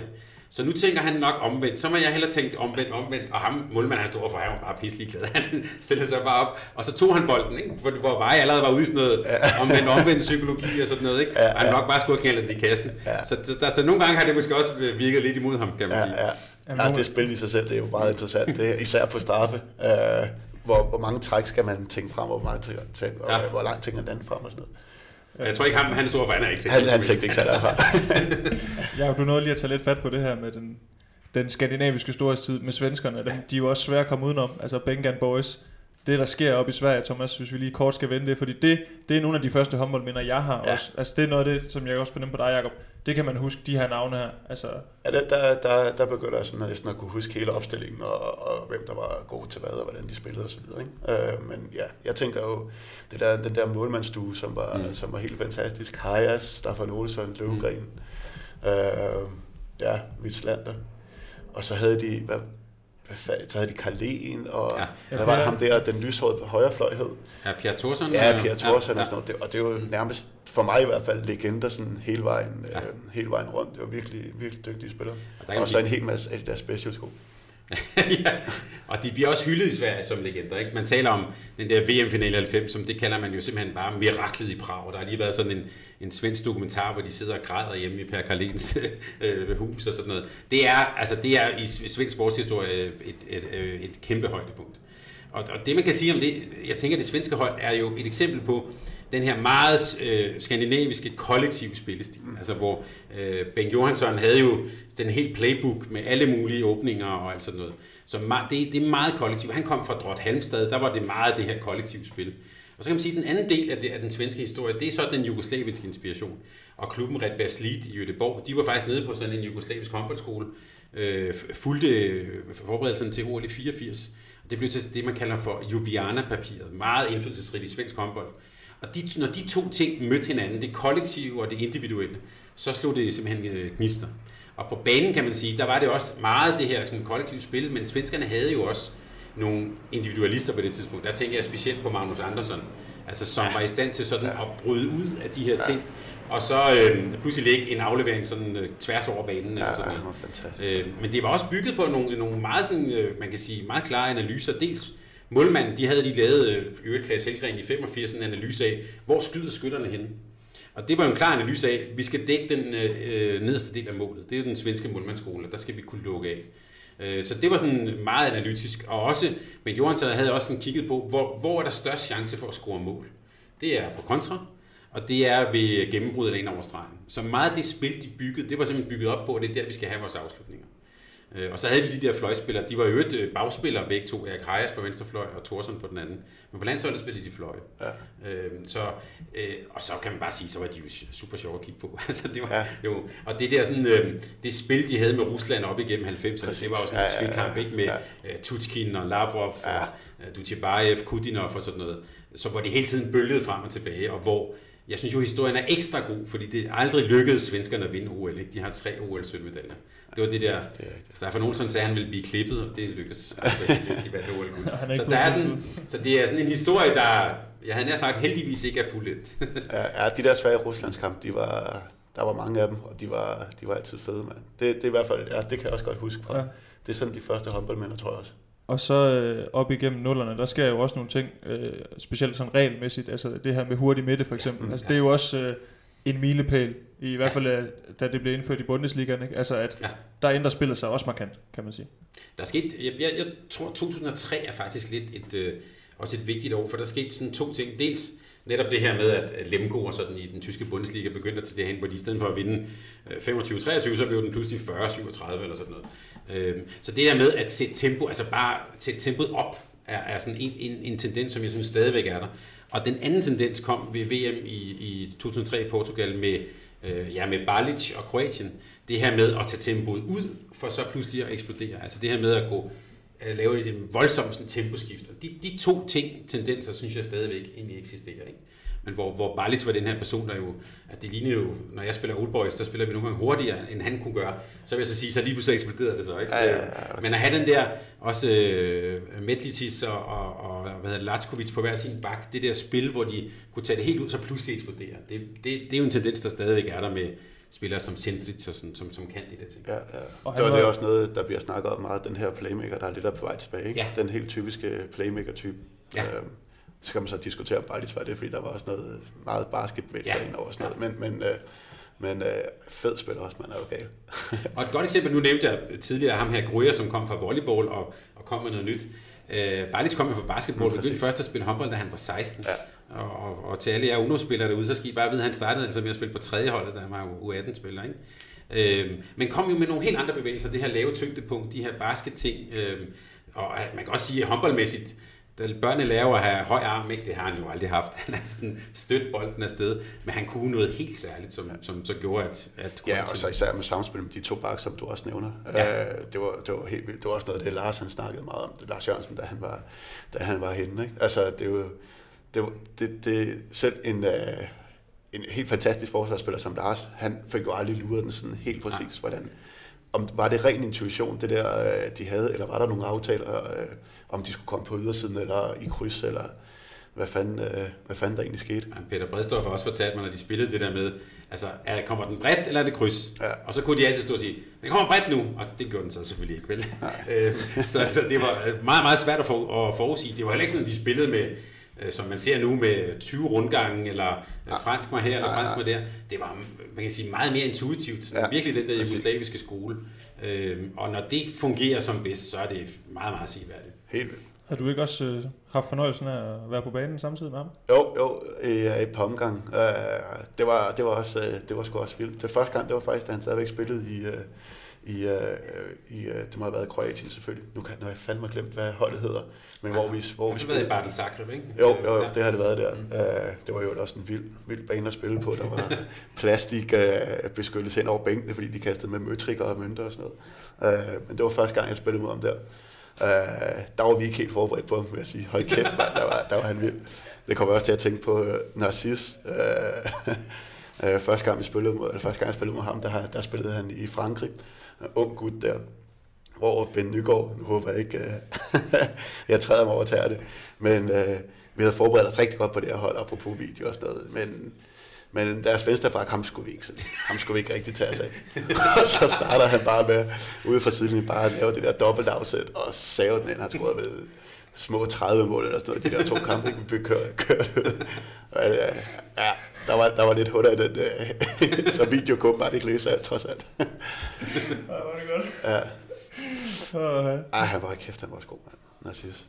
Hvad med det her, altså, med bare lidt, var han også lidt et idol for, nu har vi snakket om det. Ja, meget, fordi, meget, og nu har vi også snakket om lidt, hvilken type spiller jeg var. Øh, jeg kan jo godt lide det intuitive, og det, det har jeg også selv spillet meget på og så videre, så det er klart, han har også stået som et, en kæmpe inspiration øh, på, mange, øh, på mange måder. Og så samtidig med, at det var så seværdigt, og så havde han også den her, nu vi også, jeg efterlyst sådan nogen, der sådan er lidt ener og sådan noget. Han var jo også mm. en meget øh, karismatisk øh, person, ikke? Øh, ja, jeg synes bare, han var, han var super fed, og nogle lidt lade attityder og sådan noget, men stadigvæk var spillet helt sindssygt hver gang, at det, det betød noget. Ja, jeg synes, han var fantastisk, virkelig, og jeg kunne godt lide at se ham på banen. Jeg vil sige, op til at jeg skulle skrive den her bog, har jeg også siddet og kigget nogle ting på ham, og sådan, og, og det er rigtigt nok, altså, øh, vi, vi tænker måske på ham som lidt den der langhårede, sådan lidt flamboyante, men man kan altså også se nogle andre kampe, blandt andet er der en kamp fra, jeg tror det er VM 2005 mod Serbien, hvor hvor Vujovic træner sig, og de har helt sikkert sagt, at du skal bare smadre ham. Altså, ja. øh, for der er rigtig mange taklinger, der bare bliver ført igennem, og han bare får en knytnævle i hovedet. Og der synes jeg, der, der så jeg noget, som jeg havde glemt lidt om Bartis, det var, at han var faktisk også en fighter. Altså, ja. øh, fordi det, det, var helt tydeligt, de skulle ikke få ham ned med nakken der. Og nogle af de der smukke ting, det er jo også det der med, at det også er effektivt. Altså, da de møder Danmark i, i 2003, der kører de jo nærmest konsekvent, hvis de er undertal, så laver de et pres i den ene side, så lægger han et vip ind til Medicis i den anden side. Super flot, men også pisse effektivt. Det er effektivt. Så, så det er også, det er, altså det er ikke kun leg og øh, sådan flamboyant, det er også, man, man vil fandme vinde, og det vil han også, det skal man også huske ham. Ja, så var han jo en meget, meget behagelig person, øh, inde på banen i hvert fald, fordi han fik mange tæsk, ja. men han var altid øh, meget velafbalanceret, synes jeg faktisk, ja, altså, selvfølgelig er det kommet over et par gange, men i forhold til, hvor mange tæsk han egentlig fik, mm. så men også en, jeg husker ham i hvert fald som rigtig rar og en gentleman inde på banen. Så ja, også en stor spiller. Og en spiller, man altid nødt at se spille. Ja, helt sikkert. Du øh, hiver lige øh, Ben Nygaards videoforberedelse op her på Narcis, og det er jo en, en, et meget godt apropos i forhold til, hvad der sker efter, at Kroatien øh, dominerer nogle år på landsholdsfronten. Fordi øh, så har det jo heddet Frankrig, Frankrig, Frankrig næsten. Vi har selvfølgelig ja. også haft øh, nogle præstationer øh, med danske fortegn, Thomas, men der sker et eller andet øh, med franskmændene der. Hvad, hvad er det, vi har oplevet i, i landsholdsregi for fransk side? Ja, jeg kan man godt tale om en hegemoni. De har vundet VM ja. seks gange. Ja. øhm, og, og, øhm, og, altså, jeg tror, først kan man sige øh, noget taktisk. Så kan man sige, de har været rigtig gode til at lære andre nationer af Jugoslavien. Ikke? Hvor, hvor de, øh, den her Indianer, synes jeg jo måske er mest blevet perfektioneret med Jackson Richardson som, hvor, hvor Konstantini, træneren der, har fortalt, at det, til at starte med, så, øh, så vil han dække 5-1 med en masse regler. Ikke? Hvad sker der, når vi er der og sådan noget. Og det fandt de ud af, det kunne Jackson overhovedet ikke finde ud af. Altså regler og sådan noget. Så, så lavede de det faktisk omvendt. Så sagde de til Jackson, du har helt fri rolle. Du gør bare fuldstændig, hvad du vil. Og så må de andre fem, så lærte de faktisk også mere intuitivt at sige, så retter vi ind efter det. Hvis han løber rundt over i den side, så skal vi stå sådan her over i den anden side. Øh, et meget intuitivt, og det var jo ekstremt effektivt. Altså fordi du vidste aldrig, hvor han var henne, og han var jo, det der begreb drible foran Jackson, det var det sidste, man måtte, ikke? fordi han tog den ofte gerne i, op, i opspringet. Og gjorde i øvrigt øh, og de andre øh, holds opspil jo langsomt, fordi de nærmest var bange for at spille den hen til ham. Og da Jackson Richardson så holdt op, så kan man sige, de havde jo stadigvæk Dinar som verdens bedste bundprop nogensinde, ikke? som bare stod derinde og, og havde de der 10 meter, dem, det var han simpelthen. Ikke? Øh, og da, da de så senere hen, også senere hen med Unestas, så blev det så mere, kan man sige, jugoslavisk inspireret 3-2-1-forsvar, hvor Dinar stod dernede i bunden og bare havde styr på sine ting, og havde øh, ofte Schill, Bertrand Schill foran eller andre, og det var jo fantastisk forsvarsspil. De er jo sindssygt dygtige, ligesom Spanien også, til at løbe ind og stjæle bold, eller sætte små fælder og sådan noget. Så man kan sige, til at starte med, der var det jo mest måske forsvarsspillet, man vil huske dem for. Og så vil man huske dem for, til at starte med, et enormt sådan det her psykologiske overtag. Altså det her, øh, jeg kalder det i min bog, elan, det der franske sådan kampvilje. Da de blev verdensmester i 95, der kan jeg sige, der var de ikke det bedste hold i verden. Men der kom de jo ind til finalen, og de alle sammen, øh, mange af dem havde afbladet deres hår, og de kom bare lige nogle krigere simpelthen. Og det der med at være et hold, og bare vise de andre, vi vil fandme vinde, den, øh, den kan man sige, vinderkultur, den har jo levet lige siden. De har ikke altid været det bedste hold, det er de så nu. Men det har de ikke altid været, men de har fandme vundet håndboldkampe, og de har vundet finaler, og det har de gjort, fordi de har haft det der overtag, hvor man kan sige, nogle af de andre lande, som måske har været rigtig, rigtig dygtige, de har, der er tit nogen, der har fejlet. Ikke? Spanien har, har ofte haft et potentiale til mere, hvor de ikke har kunnet indfri det. Og det har franskmændene altid haft. Det, der så er sket sidenhen, det er så, nu er de så også de bedste spillere i verden. Det, ja. det er så noget andet. Øhm, men det havde de ikke dengang. Det havde de bestemt ikke i 2001 øh, eller, eller lignende. Men der havde de et hold, der virkelig krigede for hinanden og havde et godt forsvar. Og så har de også haft, som du siger, de bedste spillere, Nikola Karabatic, som jo bare er svært at komme udenom, når man skal ja, snakke om ja. det franske landshold. Og det var lidt sjovt, Thomas, fordi vi sad og snakkede om det i telefonen forleden. Den her sæson, vi lige har været igennem nu, det er måske første gang, man har set nogle revner i fundamentet hos en mm. spiller som Karabatic. Det er første gang, man har set, at han ikke bare kunne tage de øh, seks andre på, på nakken, og så ellers mm. bare, bare bære det hele vejen, Jacob. Altså, det, hvad, hvad er det der, er han på vej nedad igen, eller hvad skal man sådan øh, altså, sige om ham? Altså man kan sige, den måde han spiller på, øh, og den tid han spiller, han spiller jo, nu, nu, er det, nu oplevede man så også, at han blev sat lidt på bænken og så videre, men ellers har han jo kørt 60 minutter på to meget, meget hårde positioner øh, øh, i forsvaret indgrebet og, og spille, og den måde han spiller på, den er jo voldsomt øh, fysisk, så jeg kunne da forestille mig, at det også har efterhånden, efter mange, mange, mange, mange år, har, er, begyndt at, er begyndt at sætte sine spor. Øh, fordi hver gang, han, han er jo ikke typen, der, der sætter en spiller, og så hopper frit ind over. Det er jo altid mm. med skulder eller albu, og så smadrer ned i gulvet. Ikke? Altså, det må på et eller andet tidspunkt begynde at kunne, at kunne, at kunne mærkes. Så jeg tror, det er, jeg tror, det er mange, mange, mange, mange års øh, slid. Øh, det er ikke fordi, jeg sådan skal sammenligne dem direkte, men når jeg ser, sådan, hvis jeg skal drage paralleller til en anden sport, eksempelvis basketball, og så ser jeg LeBron James. Ikke fordi, at Karabatis på samme måde har øh, den her finesse i alle situationer, men den her fysiske mm. betydning, han har haft, Thomas, for spillet de sidste 10 år, mm. det vil også, altså, det er vel uhørt, han, altså, for mig rangerer han som måske den bedste nogensinde. Mm. Jeg ved ikke, hvor han rangerer for dig, men det han har bragt, det er jo ekstraordinært, er det ikke det? Jo. Altså, jeg har ham faktisk også som den bedste nogensinde, og det, vil jeg sige, er lidt paradoxalt, for jeg kan godt nævne mange grunde til, at han ikke er det. Fordi han har ikke haft det bedste skud, han har ikke haft øh, de bedste finter, han har ikke været den bedste forsvarsspiller, han har, øh, han har ikke sådan fornyet spillet på den måde. Men han er uden sammenligning den største vinder i håndboldhistorien. Altså han har kunne utallige gange, helt tilbage fra da han var 19 år, kunne tage sit hold på nakken og vinde. Øh, Øh, og jeg synes også, det er helt utroligt, at han ikke har haft nogen større skadesperioder, fordi der har ikke været nogen, der har haft en mere fysisk spillestil. Øh, så det taler ham også til ære. Han er jo også en person, der virkelig har værnet om sit brand ved at være topprofessionel og træne og sådan noget. Der er han også, der, på den måde kan man sige, der har han måske fornyet spillet og, og vist øh, nye veje. Øh, men men han, er, han, han, for mig er han ikke sådan en, der bare er kommet med noget helt vanvittigt nyt. Og hvis jeg skal være sådan lidt, øh, lidt sådan polemisk, så kan man også sige, Øh, det, at han har været så enerådet, der synes jeg også har haft lidt det problem, at mange andre har sagt, så skal vi spille ligesom ham. Altså, øhm, så skal vi ind og tage de der dueller altid. Og det er jo ikke sikkert, at det er alle spillere, der skal tage de dueller. Det skal man gøre, hvis man, hvis man er ligesom ham. Men det er ligesom blevet sådan lidt en norm, og så skal vi køre den der rundgang, og så skal vi have en duel to mod to over i den her side og sådan noget. Det er blevet lidt, lidt normen efter ham. Øhm, jeg synes første gang faktisk, at man så sådan lidt en sprække i det der. Det var faktisk OL-finalen mod Danmark. Fordi der er det, det, det er en kamp, der bølger frem og tilbage, super spændende. Og så er det jo det der, nu mangler der 10 minutter, så skal jeg ordne det. Det har han altid gjort. Og det gjorde han, det var helt tydeligt, det skulle han også der. Ikke? Og så ender det jo med, at Henrik Toft dribler bolden fra ham og sådan noget. Altså, det, det var første gang, jeg så, ligesom, der, der, der rakte den ikke helt. Vel? Der var han op mod nogen, der faktisk øh, kom med lidt mere, end han, end, han, end han lige kunne klare det. Og også en spiller, der står på listen over spillere, du har fået lov til at stå over for, Jacob. Ja. Hvad, Ja, nu bliver jeg bare nysgerrig. Altså, når man går ind på banen og ved, at han står klar derinde til at slå ind ihjel, altså hvordan har man det så? Altså man prøver lige at kigge på, hvem der står ved siden af ham, så man kan ramme nogle af dem. Som først, ikke? Men, øh, men det er rigtigt, som Thomas siger. Altså, jeg, jeg var faktisk ikke på den måde. Han er fantastisk, uden tvivl og sådan noget.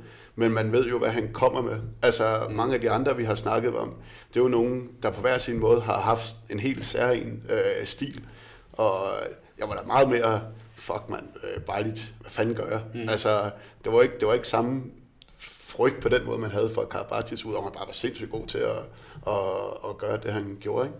Nu, nu, nu ramte vi så heller ikke, han, vi spillede tit i hver sin side og sådan noget, han spillede også en del venstreback på det tidspunkt. Så det var ikke, det var ikke så mange sådan direkte døller, vi havde. Men det jo så det der med, med Karabatis også i forhold til, om han er den bedste nogensinde. Det, han er i hvert fald helt sikkert deroppe af. Men det er jo ikke en, der har bragt noget sådan på den måde helt nyt til, øh, til, til spillet. Han har bare været god på stort set alle parametre, har han ligget i, i, i toppen. Ikke? Lidt igen tilbage til LeBron James. Han, der var heller ikke noget, du kan sige, han er den absolut bedste til. Og det var sådan lidt, han blev tit sammen med Michael Jordan, som var fantastisk til at score point. Det var, hvad, hvilke parametre måler vi på? Altså, øh, hvad, hvad, hvad, hvad er ligesom, øh, hvad er rammerne for, at vi skal vurdere, om han er den bedste nogensinde? Øh, ja, fordi, fordi hvis du tager overall, så er han svær at komme udenom, synes jeg. Ja, fordi hvis vi, som du siger, det her med også at have x-faktoren med få nogle andre parametre, en spiller som Olafur Stefansson, mm. er jo også en spiller, der har vundet øh, alt på klubplan. Ikke? Øh, også en spiller, som du øh, har spillet over for jer. Altså, han, ham, han var bare en nydelse at se også jo. Ja. Øh, også selv, da han kom til AG op i en, mm. i en høj alder. Ikke? Altså ja. stadig kunne bidrage. Ja. ja, hvis jeg lige skal fortælle lidt af det historie igen for at udstille mit eget hold, så spillede vi mod ham, øh, da, han, da de havde det her helt fantastiske hold øh, i Ciudad Real der, hvor... Øh, ja, det var Sompa på højre fløj, og det har sikkert været Kjellmann på venstre fløj, Interias i hvert fald på venstre mm. bakke og sådan noget, og Sterbik på kassen. Mm. Øh, og din egen midt, eller i bunden der. Ja, ja, ja, der galt, mand. Det var sådan, ja, så havde de et lige så godt hold, der sad på bænken, mm. ikke, stort set. Men øh, det var den første, det, det er den første kamp, hvor jeg i løbet af kampen har følt, vi har ikke en chance. Altså ellers har jeg altid sådan, vi kan godt, der, der, ikke, der gik fem minutter, mand, så havde Olafur, han havde lavet at man havde lavet fire vip. Altså, øh, nej, tre vip, tror jeg. En til hver fløj, og så, øh, og så en til venstre bakke. Ikke? Og Sterbik, han havde bare stået og pillet Claus Brun og Kasper Nielsen, som spillede fuldstændig vanvittig sæson der. Mm. Og de, de, de så ud som om, de skød 50 km i timen. og øh, jamen, altså, det var, vi blev altså, fuldstændig øh, skrællet i den der kamp. Og selv Eggert øh, blev hyldet ud af den på et straffe, hvor han lavede det dårligste måske det eneste dårlige straf, han har taget hele sin øh, karriere, hvor han bare skød den direkte ned i fødderne på Sterbik og Det var, det var faktisk en forfærdelig kamp, men, men, men, men vildt at, at møde øh, måske en af de bedste hold, øh, i hvert fald mens jeg har spillet, mm. øh, der, der, der overhovedet har været i, ja, i, den, i, den, i den periode. De var, der, var, der var Ole også god. Jeg kan huske, at jeg tog mig på paraden på et tidspunkt, der var så, jeg var så stolt bagefter, at jeg tog et, uh, tog et billede af det. Det var så det, jeg fik med fra den kamp af god oplevelse. Men uh, fra en kamp, hvor du var meget imponeret over dem, du stod overfor, til en anden kamp, hvor du var knap så imponeret, fordi jeg bad dig om at, at sætte nogle navne, så skrev du Kim Keller. Uh, og, og, og, du er simpelthen nødt til at fortælle den historie. Hvad, hvad, hvad skete der? Uh, og hvem er Kim Keller, hvis der er nogen, der ikke lige skulle vide det? Ja, men jeg fandt ud af, at Kim Keller, han har været øh, øh, også en rigtig, rigtig dygtig spiller på, på, på landsholdet. Øh, en playmaker, var spillet i Virum på det tidspunkt, da jeg var lige rykket op som senior, og var ikke... Øh, der havde Thomas vist ikke udgivet nogen bøger på det tidspunkt. Jeg var i hvert fald ikke så stærk i øh, dansk håndboldhistorie der på det tidspunkt. Øh, og jeg var lige kommet til, og var faktisk lidt sådan, fuck, altså det var mere sådan æresfrygt over for dem, jeg spillede sammen med. Det var jo de gamle goklegender med... Øh, at Kjeld Wilhelmsen øh, var, var med, og Claus Brun var lige kommet til klubben, og jeg tænkte, hvad laver jeg her, mand? Og så blev jeg så skiftet ind, og blev ret hurtigt sendt op for en mandsopdæk. Kim Keller løber op, og så går det op for mig, at jeg ikke har en idé om, hvem Kim Keller han er, så jeg bliver nødt til at, at råbe på bænken og spørge, hvad nummer han, han, øh, han havde. Det er jeg faktisk virkelig ked over på Kim Kellers. Øh, og ja, øh, det var det, det, jeg burde vide, hvem han var, vil jeg sige. Han var, en, han, var, han var en rigtig dygtig spiller. Han tog så også hævn lige bagefter og satte mig fuldstændig på en, øh, på en backdoor. Øh, så fik han taget hævn der. Det var, det var, det var min første kamp som senior. Det var ikke så heldigt. Og lige siden den dag, der har du vist, hvem Kim Keller var? Det har jeg. Og ellers har Claus Brun mindet mig om det. nu øh, har vi jo siddet og talt lidt om øh, historien, håndboldhistorien op til i dag. Og øh, vi har talt om store spillere. Og jeg synes, der er en, vi er nødt til lige at vende her til sidst. Fordi øh, nu har Thomas jo siddet og belært os om nogle af de navne, som vi ikke rigtig kendte. Men, men lige nu er vi jo også så heldige at opleve en spiller, som måske er en af de bedste, vi overhovedet nogensinde kommer til at se i dansk håndbold, end Mikkel Hansen. Øhm, Thomas, altså, vil man kategorisere ham allerede nu som måske den bedste danske herrespiller nogensinde? Ja, jeg blev af BT for et par år siden der skulle man sådan, øh, de ville nævne, hvem er den bedste, så spurgte de ni øh, forskellige personer om det, så skulle man nævne de tre største. Der havde jeg øh, Jørgen Petersen som nummer et, Mogens Olsen som nummer to, og Mikkel Hansen som nummer tre. Og det må jeg sige, det har jeg lavet om tiden. Jeg, jeg, jeg synes, at vi, som du faktisk nævner, jeg synes, vi skal prise os lykkelige for, at vi har set, vi har levet samtidig med den bedste danske håndboldspiller nogensinde. Øh, og når jeg tænker sådan tilbage, så det, man, jeg synes, man skal tænke på, det som gør ham lidt anderledes, Ligesom Mogens Olsen, Jørgen Petersen har han fornyet spillet. Han har gået nye veje. Hele hans skudafvikling og sådan er jo et kapitel for sig. Men jeg synes også, at han har gjort noget, som de andre ikke har gjort. Det er, at han har præsteret på aller, aller, aller højeste niveau, når der er allermest pres på. For eksempel i OL-finalen 2016. Øh, der, der genså jeg lige, hans første halvleg, hvor han scorer syv mål, er himmelsk simpelthen. Der, der, øh, jeg tror, vi nogle gange glemmer lidt, hvor god han egentlig er det bliver lidt meget, om han har en skade i knæet, og han brokker sig altid over, at de spiller for langsomt.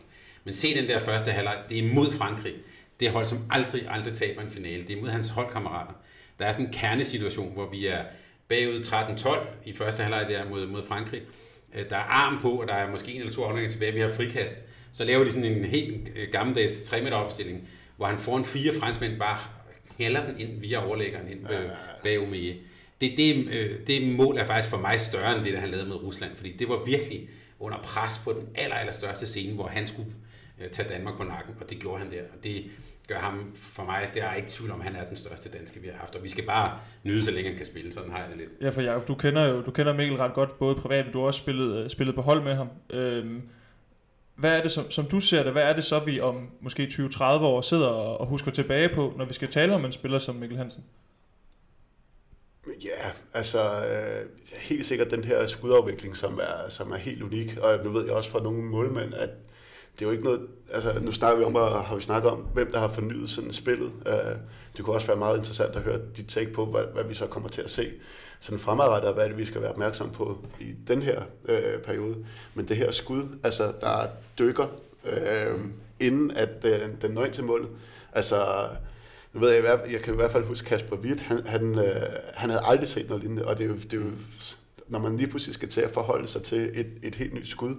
Øh, ja, altså det er i hvert fald det, jeg, jeg tænker på, det er hans skud og hans håndled, hvordan han kan få så meget, jeg kan stadigvæk sidde og blive helt øh, altså betaget af de der øh, slow-billeder, mm. når, når der, der bliver fokuseret på hans hele måde, han holder bolden på, hvordan han, han øh, afvikler, hvor meget der sidder i håndledet, og så hvor præcist han samtidig skyder.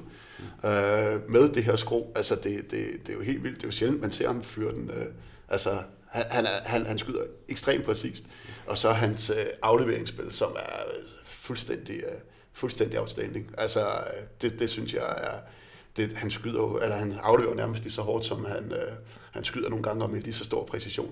Så den her kombination af, af fart og præcision, og også noget elegance, ja, det, det, det, det er helt vildt, synes jeg. Det er jo sjovt, at han er så glad for, øh, for basketball. Fordi jeg synes jo faktisk, at han, han har to andre amerikanske sportsgrene i sig. Han har den der pitcheren for, for mm. baseball, ja. det der med at lave, altså det er jo sådan en curveball, han laver, ikke? Ja, ja. Øh, eller, og så kan han også lave den med topspin i virkeligheden. Ja øh, og han kan også lave en fastball og sådan noget. Så den der skudvikling, det er det, man kender fra baseball. Og så har han jo så en quarterbacks overblik fra, ja. fra amerikansk fodbold. Ikke? Det der med at kunne, kunne læse frem og også læse, og kunne orientere sig i rummet og se, hvor skal bolden hen med meget, meget høj fart. Er Apropos det, et, et nyligt minde, den der til Lasse Svand ja. i uh, sidste minut. Der er jo ikke andre, der kan nå at lægge den aflevering. altså, der er ikke nogen, der, der, der har... Uh, Altså, der, måske der er ikke så mange i hvert fald, der har overblikket til den. Men, men skruet og farten og altså, tiden, det ved jeg så ikke, om han når at tænke over, men, men altså, der var virkelig ikke lang tid heller. Det, den, den var æder med mig også uh, sindssygt med den her. Og nu vil vi jo tale håndboldhistorie. Dels Jørgen Petersen lavede faktisk også nogle skrueskud dengang, øh, ja. fordi det, det, det tror jeg bare har været sådan en del af hans men, men Mikkel er jo også en, der har kigget på, hvad har andre mennesker gjort? Han var jo meget inspireret åbenbart af Lasse Bosen. Ja. Måde, og, sådan, og det gætter jeg på, det er det her med at køre armen sådan rundt om forsvaret. Ikke? Så det er også det der med, vi taler om, hvad kan man bruge historien til? Man kan jo det, bruge det til inspiration, og så gøre mm. det til sit eget. Mm. Det synes jeg jo, han har gjort. Ja. Men, men, og nu vi taler sådan om fremtiden.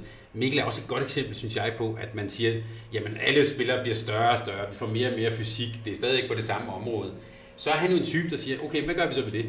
Så må vi så finde på nogle andre måder at skyde på. Øh, og det er jo den måde, som også spillet hele tiden bevæger sig fremad. Så er der en, der finder på noget, som de andre så må reagere på. Ja, og som Jakob siger, det her med, nu, nu spurgte han lidt ind til det.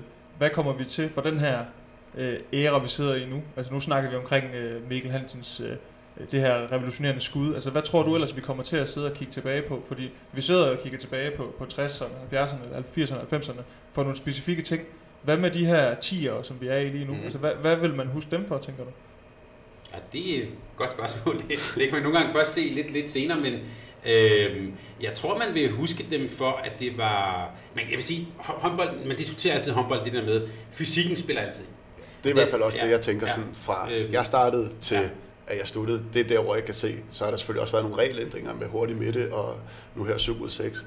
Men fysikken, det, det er helt vildt. Altså, mm når man, når man ser på de unge, der kommer op nu. Mm. Altså mig og Svend, vi kom op, øh, da vi kom op som senior, jeg, altså Svend har ikke været meget mere over 60, tror jeg. Altså jeg, jeg, jeg nåede i hvert fald at tage altså 15 kilo på eller sådan noget, hvor at, der er det jo meget, meget længere frem, øh, dem der kommer nu. Men jeg kunne stadigvæk være med. Jeg havde ikke haft en chance, hvis jeg kom op med den fysik, jeg havde dengang øh, nu. Øh, så det er i hvert fald for mig det, det jeg umiddelbart kan pege mest på, som jeg synes, der, der er sket. Ja, det, det, og det har altid været et parameter. Ja. Men jeg synes også, det er værd at huske, når man lige nu så tilbage, nu talte vi om 60'erne, der var mange, der sagde dengang, nu er det blevet for meget. Ja. Nu er det blevet for store, nu er de blevet for stærke. Øh, det fylder for meget, det er blevet for fysisk og sådan noget. Det har altid været en del af det. Og når man så lige har sagt den sætning, lige efter, så kommer der altid et eller andet, en teknisk innovation. Nogen, der lever på fart, der kan lave nogle finter, Sindrich kunne være et eksempel. Mm. Altså, der, det har altid, de to ting har altid eksisteret side om side i håndbolden. Det er det, jeg synes, faktisk synes gør det enormt fascinerende. Så jeg tror, det fysiske spor, det vil helt sikkert fortsætte. Altså, man bliver hurtigere, man bliver stærkere, man kan skyde hårdere, man kan hoppe højere og sådan noget. Det har altid været der. Men den anden del, det der med, og så der i den der store forsvarsmur, romanske mur, der er altid nogen, der finder en måde at komme udenom den på. Og det, det er derfor, vi gider at se på håndbold. Så er der nogle gange, det bliver lidt for grimt. Og andre gange, hvor vi bare sidder og klapper i vores små hænder. Men jeg tror, de to ting vil altid eksistere ved siden af hinanden. Øhm, så der vil stadigvæk komme nogen, der laver, altså nu man ser øh, rundt på Instagram, alt det der med, altså, hvordan de kan køre håndledet rundt, som, altså, og albueledet, som jeg tænker, de skal der på, på hospitalet, de der unge mennesker. Ikke? Øhm, så det, altså, det er jo bare noget, som man lægger på, så kan man gøre nogle nye ting med sin arm. Og det, det, der det kunne være det næste skud, der blev, øh, der fik uh, sit navn fra Gensheimer. Den der, uh, ja. hvor han afvikler fra højt leje, så han uh, lægger den i et, uh, ja, om det er et lop, eller hvad man skal kalde det, men lægger den, uh, lægger den højt i stedet for. Ikke? Ja. Det, det, det, det, ser fuldstændig vanvittigt ud. Det, det, og samtidig effektiv. Altså ja. det skal man også huske på, at det bliver også nødt til at være effektivt for at det, og det er der, vi har evolutionen. Ikke? Når målmændene bliver dygtigere, så bliver du også bare nødt til at være mm. dygtigere til at skyde. Mm. Øhm, så, så der er altid den der vekselvirkning. Øhm, det, det, som jeg, den eneste ting, jeg godt kunne tænke mig at se, det var måske lidt mere sådan det der taktisk fleksibilitet i kampene. Altså nogen, ja, jeg synes spillet lige nu er blevet lidt for meget det samme. Der har været de der undersøgelser af, hvad for nogle åbninger kører man til, til slutrunder. Det er 6-7 åbninger, alle hold kører. Der synes jeg, det kunne være fedt, hvis der var nogen, der havde mod til at, øh, at satse lidt mere på noget særligt. Øhm, og det tror jeg er svært i en verden, hvor der er så mange slutrunder, så mange kampe. Man træner så lidt, øh, og hvor også for spillerne skifter mere og mere klub. Så, så er det klart, så kører vi det samme alle. Ikke? Alle kan se det samme på, på tv og sådan noget, så, så kører mange af holdene også de samme ting. Ja, det er jo så det. Altså, hvor du siger, at der er nogen, der kan overraske til nogle øh, slutrunder og ja. så videre, ikke lige pludselig. Det, det er jo i hvert fald blevet svært. Og det er svært ligesom Stensel at gemme et 3 ja, forsvar ned, præcis. og så pludselig spille det ud i en afgørende kamp og sådan noget. Ja. Det, det kan man selvfølgelig ikke så meget mere, men man kan godt satse på nogle ting, som er vores. Det er klart. Ja, altså, man kan godt gemme lidt. Nu, så vi, nu snakker vi om OL. Det her ja, med Morten ja. Olsen, der blev gemt som ja. en højre bak, ja. og lige pludselig bliver en, en faktor. Ja. Så det kan jo stadigvæk godt lidt lade sig gøre, men som du siger, Thomas, det er ikke i samme grad muligt at overraske sådan fuldstændigt. Jeg har været glad for at se uh, Jesper Jensen i år faktisk med Esbjerg der, hvor jeg synes, han har, uh, uh, ikke at jeg skal kalde ham Lardo Stensel, men han har faktisk ture, og det gør Claus Mogensen også for København håndbold. De, de tør virkelig at tage nogle chancer. Altså, næst sidste angreb i den afgørende DM-finale, der uh, tager han via rej ud og kører noget andet og sådan noget. Mm. Det er sådan noget, det elsker Dem der, dem, der tør at tage, og Jesper Jensen er heller ikke bange for at skifte til 5-1, eller noget 3-2-1, eller 3-3, og sådan Altså, man, at man tør at tage noget initiativ i kampen, det, det håber jeg er noget, der kommer mere i. Vi har også siddet med en Jan Marco Fogh, som skulle spille en kamp mod BSV, hvor de mm. starter i 3-3 forsvar. Ja. Ja. Altså det her med at, at virkelig tage modstanderen på sengen. Det, det var i hvert fald også øh, noget, som det overraskede BSV lidt, men de fik jo også så, så løst det godt nok. Men øh, hvad, har du egentlig haft nogle træner, der sådan øh, eksperimenteret meget med sådan nogle ting? Ja, jeg synes, øh, det er svært at putte tal på, men, øh, men det forsvarsspil, vi havde til sidst i Holstebro, Øh, det var meget interessant at være en, være en del af. Øh, hvor at det blev sådan meget, meget mand-mand. Altså vi, vi, vi øh, havde altid udgangsposition i en, øh, i en 6-0, men vi havde meget, også meget, meget stor fokus på at få lavet 3 meter. Så når man gik frem på sin mand, så havde man sin mand. Og det resulterede altså nogle gange i, hvis ikke vi fik lavet de der 3 meter, at, at vi havde styr på det, Øh, men at der var, altså, da, da der blev fløjtet, så endelig blev fløjtet 3 meter, og de fik en afslutning, så kunne man stå overalt mm. øh, på banen. Øh, det synes jeg faktisk var, var, var ret innovativt, øh, og jeg ved, der var rigtig mange, der havde at spille mod det, også fordi det var virkelig svært at lægge en taktik mod det, fordi at der er rigtig mange ting i håndbold, der er ret statisk, og det var arbejdet vi sådan lidt væk fra, øh, kan man sige. Så det synes jeg faktisk, øh, det synes jeg faktisk, at det er nok øh, det eksempel, jeg, og så apropos øh, Jackson Richardson, så øh, lavede vi noget lignende øh, i, øh, i GOG. Vi tog det også med til AG, men hvor jeg også fik fornøjelsen af og fik en, en forholdsvis fri rolle i, øh, ude i, i, i en 5 meter, øh, som også det rigtig store krav til er mm. øh, sådan din type der skal ligge ligesom også og holde snor i alle dem der øh, indenunder og, og flukke hullerne og sådan noget. Øh, det var også noget nyt på det tidspunkt i dansk håndbold i hvert fald. Og nu er vi også blevet klædt på til, i hvert fald når du kommer hjem, måske kan sidde og tænke lidt over nogle af de ting, der er, der er sket i din karriere. Hvor stammer de egentlig fra? Ja, det er i hvert fald blevet mere bevidst om nu, kan jeg forestille mig. Fordi, ja, meget. Altså, der er mange af de her ting, nu har Thomas siddet og fortalt om, om 60'erne og 70'erne, og det erkendte vi jo også fra start. Ja, det er noget, der altså- stadigvæk er, det, det er jo det, der er så vildt, at det er så forholdsvis lang tid siden, at det er noget, der stadigvæk, at vi stadigvæk ser og bruger i forskellige øh, afskygninger. Og det er svært at forestille sig et spil uden de ting, vi ser i dag. Altså uden de her forfindeløb, Radjenovic finder. Det er, det er også svært at forestille sig. Ja, især det der forfælde, der tænker jeg, ja, hold kæft, man, der har, været, der har været et tidspunkt, hvor man ikke lavede de der ting. Ja, altså, ja. det, er jo, det er jo helt vildt at tænke på, at der har været et tidspunkt, hvor man ikke spiller systemer. se VM-finalen fra 86, at det er en nydelse at se det der øh, jugoslaviske. Det der. Der er ikke en eneste åbning, det kører bare det der stempel forfinde, det ja, ja. mand og sådan noget. Øhm, og det er jo meget smukt at se. Ja, ja, og det var lige præcis det der statement, det var noget, jeg voksede op med. Det var jo ja. pres højre, pres venstre. altså, det, det, altså, ja, det var bare altid været en del af min og ja, håndbold, øh, ja, opdragelse og sådan noget. Ikke? Men det er jo selvfølgelig også startet i stedet. Ja, og gå tilbage til, at øh, germanisk kunst, han var vist ude i Valbyhallen, tror jeg, tilbage i 60'erne. Ikke? Der, det, så går det bare videre i hele vores håndboldopdragelse. Ja, ja, ja. Det er jo lidt interessant. Og så bliver det spændende, hvad vi skal øh, tænke tilbage på om 10 år. For den her periode her har vi i hvert fald fået nogle bud på øh, nogle, nogle spillere, der har revolutioneret øh, sporten for nuværende. Og ellers så øh, er vi faktisk ved at være, være i mål. Så jeg tænker, at vi skal sige tak Jakob til Thomas, ja, som, tak, Thomas, som kiggede forbi. Det var virkelig, øh, det kan jeg sige med er virkelig lærerigt. Jeg, jeg er i hvert fald blevet meget klogere. Jeg kan også fornemme, at du... Jeg er øh, næsten blevet lige så meget klogere. Men øh, i hvert fald tak til Thomas Ladegaard, som øh, var inde lige at, at fortælle lidt om, om øh, en håndboldhistorie, som vi ikke har snakket så meget om tidligere. Og ja, ikke, og så synes jeg, som Thomas også startede med at sige, det er jo en vigtig pointe, det er jo, det er jo meget interessant, og det, jeg tror også, det, man, det kan gavne hele håndboldhistorien, og, eller håndboldsporten, at man, at man hylder de her helte lidt mere, og øh, ja, det, og det, måske kan bruge historien til også at forandre, det, forandre den nutid, vi står i et eller andet sted. Ja. Synes jeg også, at, øh, at vi er kommet, kommet nærmere. Og så ellers så ja, skal vi huske at sige tak til, til Sparkassen Kronjylland, som jo er partner er hos os, Jacob, resten af 2018. Ja. Og så øh, har vi også, ja, find os, vi, øh, vi har en hjemmeside, håndbold.nu, der ligger blandt andet øh, nogle transferlister for herre og dame ligaen, man kan gå ind og kigge lidt på. De bliver opdateret løbende. Ja, der, har været opdatering. Det har jeg faktisk. Den sidste nye øh, med Jakob Holm, den er, ja. den er røget på. Så øh, hop lige ind og kig på det. Og ellers øh, Facebook, Twitter, Mediano håndbold, podcast-appen, tryk ja. øh, abonner. Lav en anmeldelse også. Det kunne være fedt. Hvis, det, hvis I synes, det er godt. Ellers så, så lad være. Så bare, øh, så bare lad være med at skrive noget. Men ellers så, ja, øh, tak fordi I lyttede med, og vi lyttes ved øh, meget snart igen.